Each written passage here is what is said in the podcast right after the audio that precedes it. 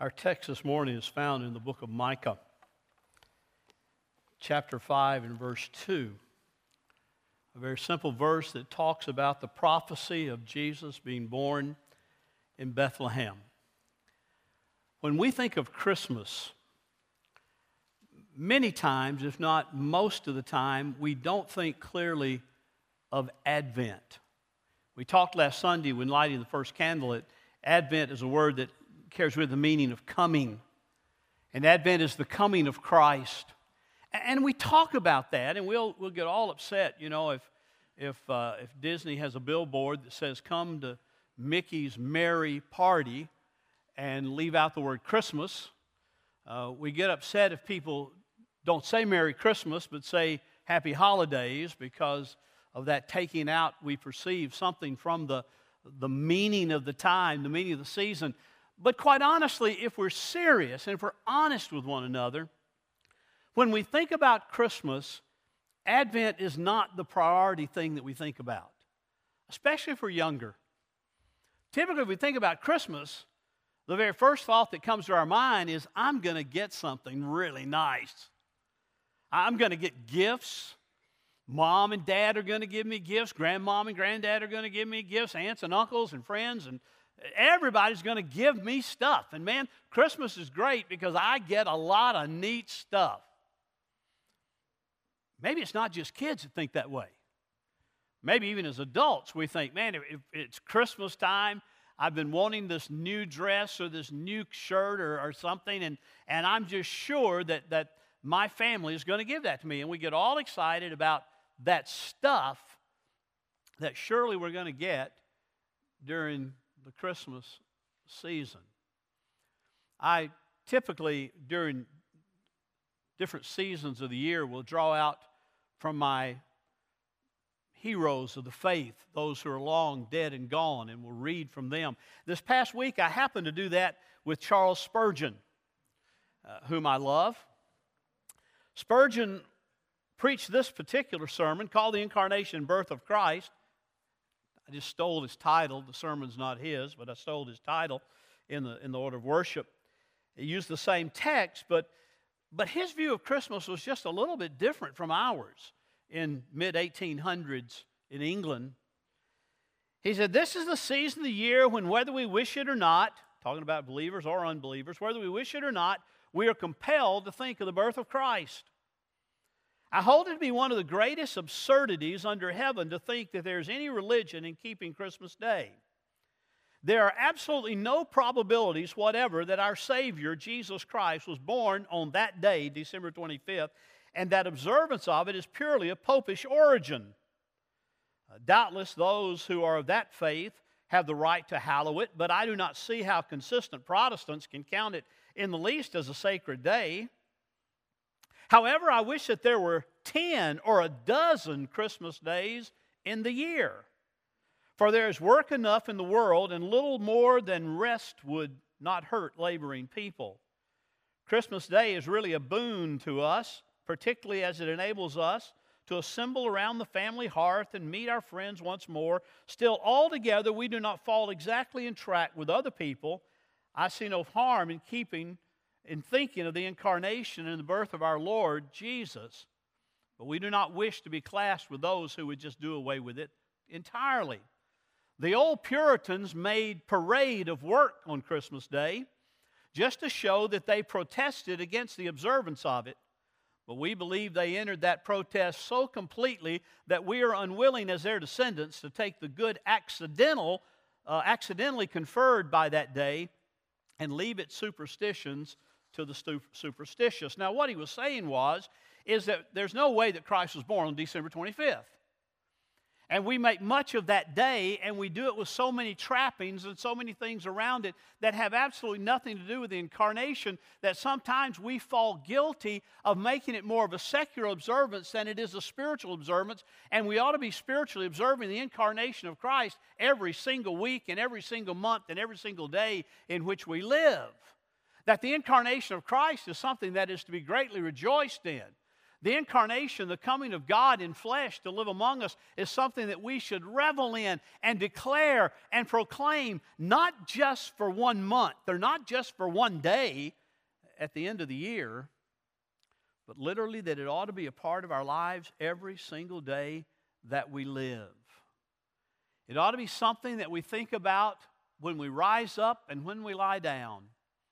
The coming of Christ into the world for the believer is not just a time to get gifts and stuff from those around us, but the incarnation of Christ is a time to rejoice in that we have been given a gift, indeed the gift, the most valuable gift, the most glorious gift that could ever be imagined for any time. And it certainly supersedes and is so much greater than any of the trinkets or any of the, the, the baubles that we might get during this particular time.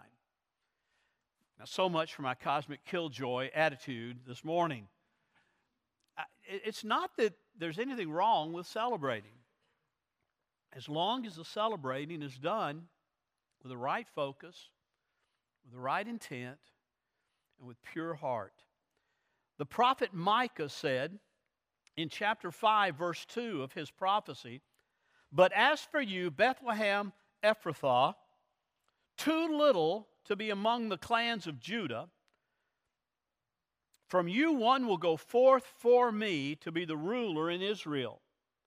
His goings forth are from long ago, indeed, from the days of eternity.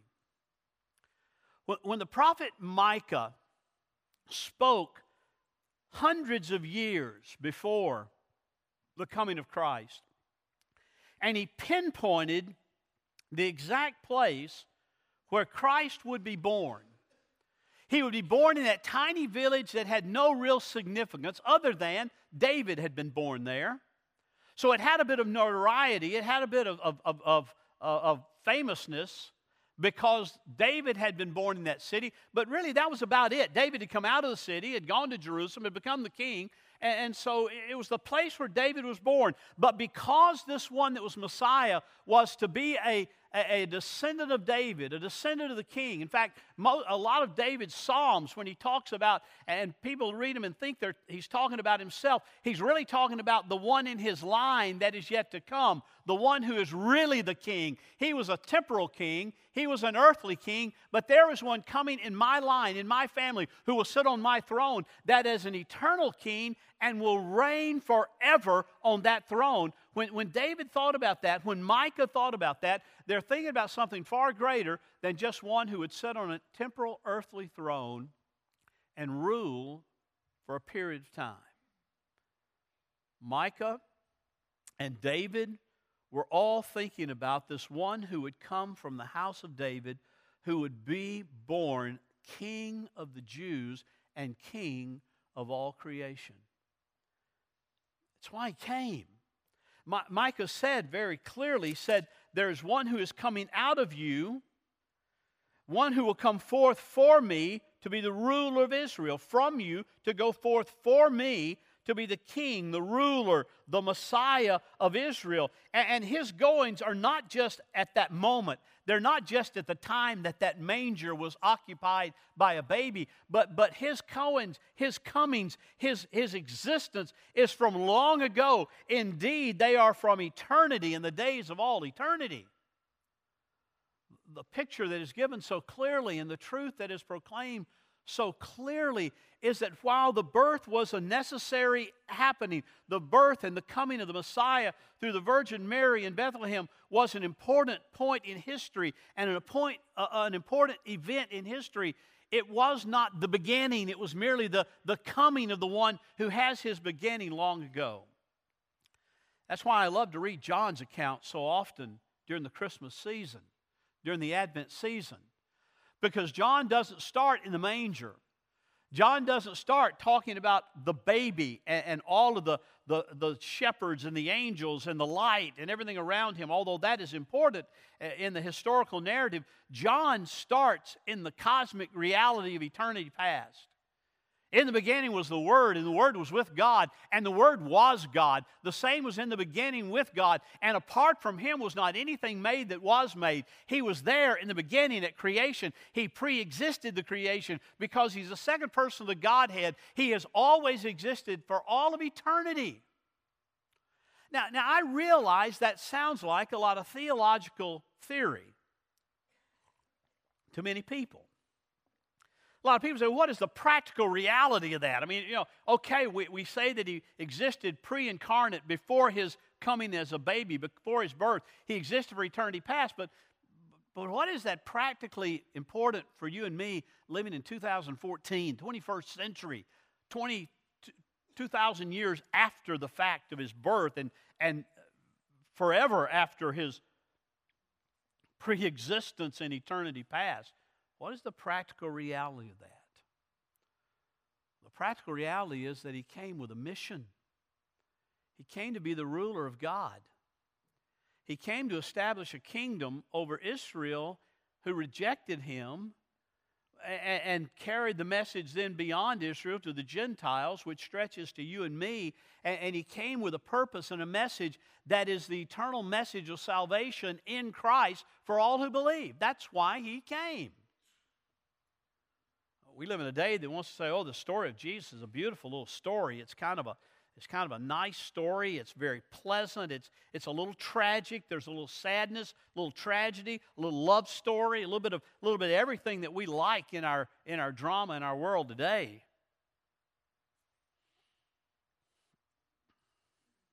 But the birth of Christ is an announcement, it's a proclamation, it's a declaration that salvation has come for all who believe. That salvation has come in this one Jesus Christ, sent by the Father, conceived through the Holy Spirit, and now alive and living in the world in order to become that sacrifice that will bring about forgiveness of sin and reconciliation with God. That little baby was born in that manger for one specific purpose, and that is so that you and I might be reconciled with the living God who are living in broken relationship with Him because of the fall. I taught our ninth and tenth graders this morning, and I, I asked them, or I, I told them I thought I would ask them, but then it didn't ask them. I just told them. But uh, you know, it, when you're looking for a church, you ought to look for it. Uh, we're talking about the doctrine of the church and their Sunday school class for this month. And I, I told them, I said, when you're looking for a church, one of the things you ought to look for is a church that that that cherishes and proclaims the gospel. And I said, I, I, I want to ask you each one just to go around one by one and tell me what is the gospel. Now, I know that our young people have pretty good training in that, so I'm sure they could have answered me, but I didn't want to run the risk of embarrassing somebody, so I just told them. I said, But you know, the, the gospel is more than just Christ's coming, although it is that is involved in it. The gospel stretches back to the fall of man. God created us, and God created a perfect world, and, and God placed Adam and Eve in the garden, and they chose to sin. And when they chose to sin and fell, their sin was inherited by each one of us, and we lived in a broken relationship with God. But God didn't just leave it there. Even as the video talked about, God loved His world, God loved His people, and, and God sent His Son through that baby into the world to live and to die in our place that, that he might go to the grave, be raised again on the third day in victory over death, and, and might uh, uh, ascend to the right hand of the Father, and there might declare and send his Spirit in order to call his people to himself in repentance and salvation. I mean, there's a glorious story that stretches literally from eternity past to eternity future, and that's the gospel message. And this manger, Bethlehem, is kind of right at the center. But why did he come? The scripture tells us many different things about why he came, and I could probably spend the rest of this day and into tomorrow recounting the reasons he came. But, but I think there are five or six that are really significant that we need to recognize as we think about Bethlehem, that tiny city, that, that city that literally means house of bread. I, think that's significant that not only is it the house of David and the city of David, but it's, it means the house of bread and the living bread of life that comes into the world. When Jesus said, If you're hungry, eat of me, the eternal living bread, and, and I will give you life. That the bread of life was born in Bethlehem, the house of bread. Augustine said something about that that I'll quote at the end of this sermon, so wait on that. But why did he come? Well, I think there are five or six specific reasons. One, he came uh, to redeem his people. Uh, in Luke's, uh, excuse me, in Mark's gospel, it's stated this way that the Son of Man came not to be served, but, but to serve and to give his life as a ransom for many. In Mark 10 45. He, he came to give himself as a ransom, to, to be a redemption for his people, to, to, to buy his people, to redeem his people for himself and for the glory of God. And, and, and, this little baby lying in the manger didn't come just so we can have sweet little Christmas stories and sweet little Christmas carols sung about him. He came to be a redeemer. He came for you and me who were lost and who were separated from the one who had created us and the one who rightfully owned us, but had chosen to follow our own way and go our own way. He came to be a ransom for many, to redeem. Secondly, he came, according to Luke's gospel in Luke 5, to call sinners to repentance. In Luke 5, 31 through 30, and 32, it says, Jesus said to them, Those who are well have no need for a physician, but those who are sick to those who are sick, I have come not to call the righteous, but to call sinners to repentance. Again, with our youth this morning, I talked about the whole concept of, of what it means to be a Christian. And, and, and part of what it means to be a Christian is, is to be regenerated, to be made new, to have new birth that, that John talked about, Jesus talked about in John chapter 3 to Nicodemus but it, but it also carries the idea of conversion that is changing and being changed to a different direction. And, and the whole essence of that is faith and repentance. We, we talk a lot about faith. We really do. We'll talk about you need to have faith in Christ, and you do. You need to trust in Jesus, and, and you do.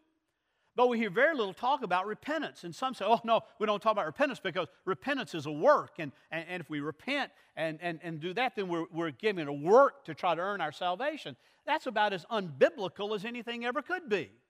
Jesus said, I came to call those who are sinners to repentance. Now, faith and repentance are so t- tightly inter- interwoven that they're like the same uh, two sides of the same coin, if you will. You don't get one without the other. You, you don't have faith without repentance. You don't have repentance without faith. Because what are you what are you repenting of? You don't have faith in Christ. What are you repenting to? You know, you're repenting of sin and, and believing in Christ. And, and Jesus said, I came to call this world and those who are sinners to repentance. Now, I realize there are a lot of people in our world today who say, oh, well, good, he, wouldn't, he, he didn't come to call me. I'm all right, I'm righteous. Uh, newsflash here when he said, I came to call sinners to repentance, he's saying, I came to call every single human being on the face of the earth because that's where we all are and that's who we all are. He came to call us to repentance. So he came to be a redeemer. He came to call sinners to repentance of their sin and faith in himself. Thirdly, he came to give sight to the spiritually blind, the spiritually and the morally blind. You know, all those miracles we looked at in John's gospel, the, uh, uh, my favorite, I think, of all of them is when he gave sight to the blind. Be, because, in one sense, in that one little miracle, that one little sign, uh, which is the sign of the Messiah, that he would come and give sight to the blind, but in that sign, in that miracle, you see the glory of what it means to be bought with a price, to be called to repentance, and to be in Christ. Spiritual blindness, moral blindness is removed. In John 9 39, he said, Jesus said, For judgment I came, for judgment I came into this world that those who do not see may see. And in John 12 46, I have come as light into the world that whoever believes in me might not remain in darkness. There's a clarity to the gospel message that we must think about and that we must proclaim during this Advent season. a clarity to, to blindness, spiritual blindness. That's why you'll hear me pray often from this pulpit in, in, a closing prayer, whatever. Lord, I just pray that your Holy Spirit will open the eyes of men and women here to see their need for a Savior and open their hearts, O oh Lord, as you did Lydia's, to believe that Christ is the Savior, the only Savior, the only Redeemer, the only one who calls us to true repentance from our sin and faith in Himself, the living God living among us. He came to redeem, He came to call, He came to give sight to those who are blind. And every person outside of Christ is blind, folks. They may have 20 20 vision physically, they may have real understanding of, of all sorts of subject matter. But unless they're in Christ, they're morally and they're spiritually blind, according to Jesus. Fourthly, he came to save us from condemnation. He called to bring judgment and to open our eyes in order to save us from divine condemnation and divine wrath.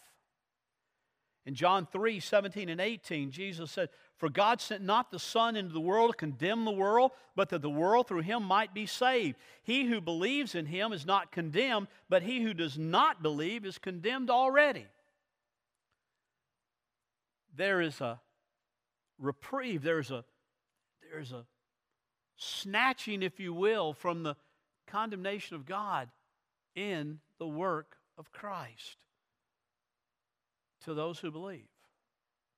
I know we again we live in a day even within many churches where divine condemnation is kind of a horrible thought. They, they think, oh man, don't think about God condemning anybody. I mean, God, don't we have a God who's just a God of love and peace and eh, you know, he just he just goes along with whatever. He just goes along to get along, doesn't he?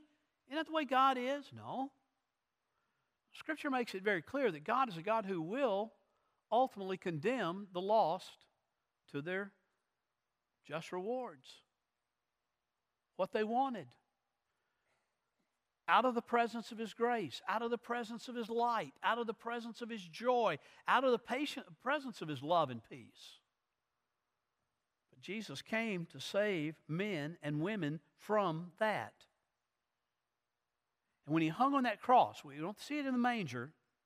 That's just the beginning of the story. But when he hung on that cross and he cried out with those words, It is finished, and cried out, My God, my God, why have you forsaken me? It was not the pain of the nails or the pain of the spear or the pain of suffocation on that cross. That was his agony. It was the pain of taking upon himself the condemnation and the wrath for the sin that you and I committed.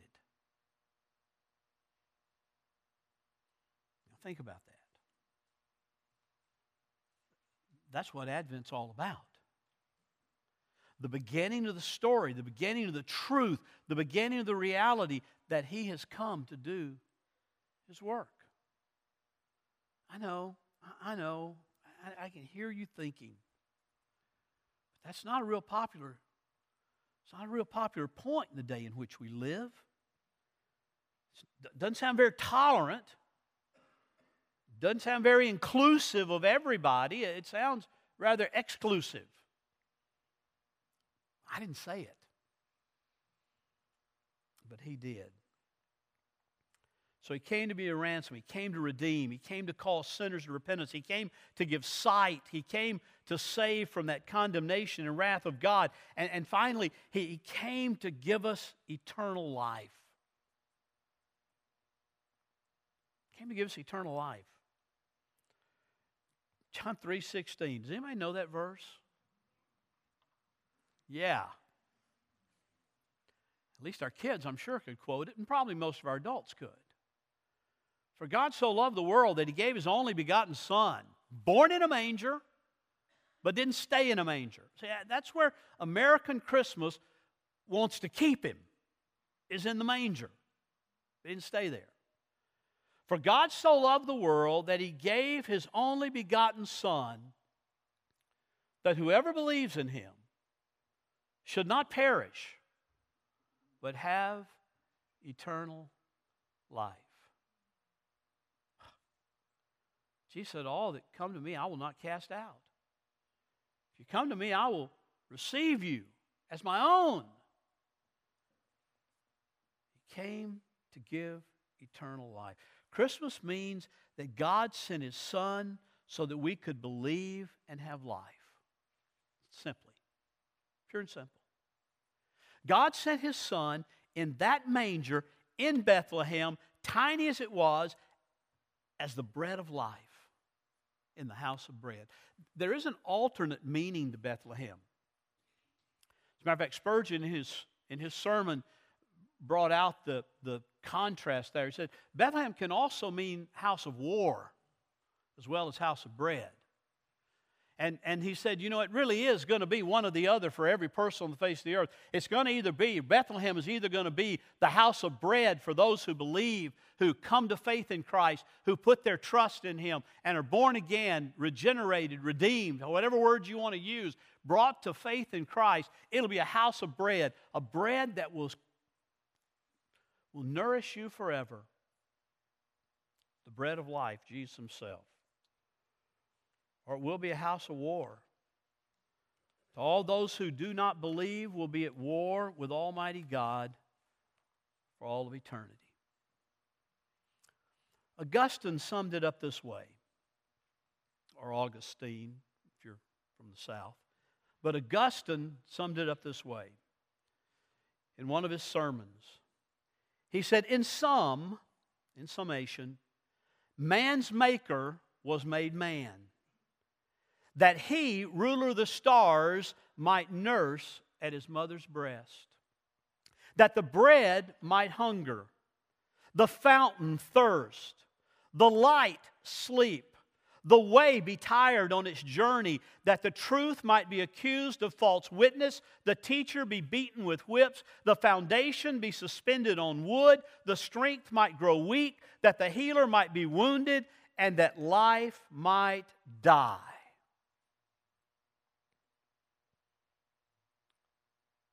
So that we could live. So that we could live. So, what does Advent mean? What does Christmas mean? Santa Claus and reindeer and snowmen and greenery and trees and candles and only if they point to the incarnation, to the birth of the one who literally was born to die. We are born and we will die. He was born with the expressed purpose of dying, that he might give life to you and me. This Advent season, this Christmas season, if nothing else comes out of it, may it be a time where you focus on the one who is the bread of life, the one who is the Redeemer. You see, that's the that's the practicality of this manger. That's the practicality of the birth of Christ. That's the practical application for you and me today. That He came in that manger to go to that cross that you and I might live for all eternity. In His presence, with His glory.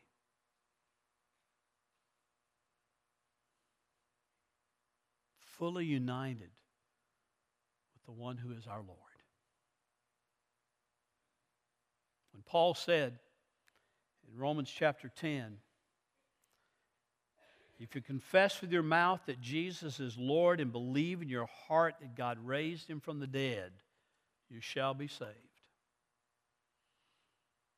He didn't say if you confess with your mouth that Jesus is Lord and believe in your heart that he was born in a manger, although he was. The emphasis of the early church and the emphasis of Scripture is the death, burial, and resurrection. It's what the baby came in the world to do. And we must always, we must always see the cross behind the cradle. Let's pray together.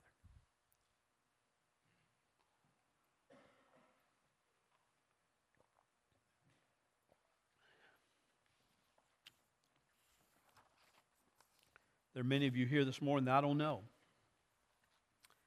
And I don't know where you are in your relationship with Christ. And I would just say that in this Advent season, I call you to Christ. I invite you to Christ. Not to a church or a denomination or a preacher, but to the one who was born in Bethlehem over 2,000 years ago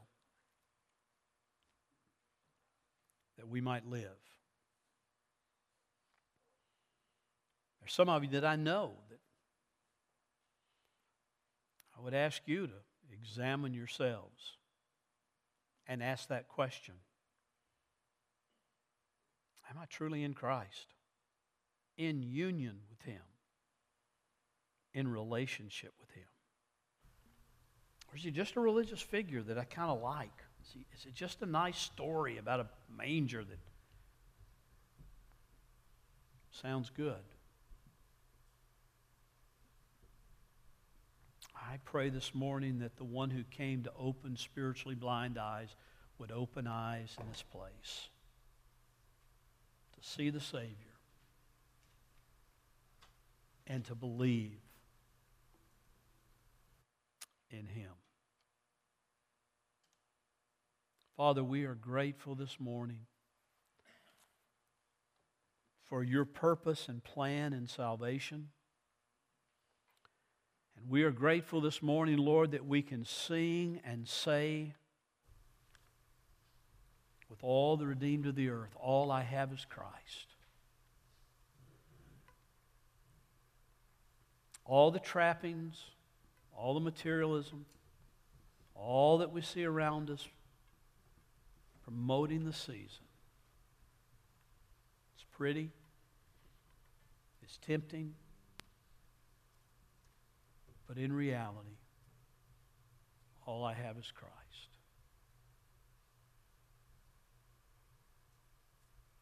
Father, make that the truth of every person in this room today, I pray. In Jesus' name.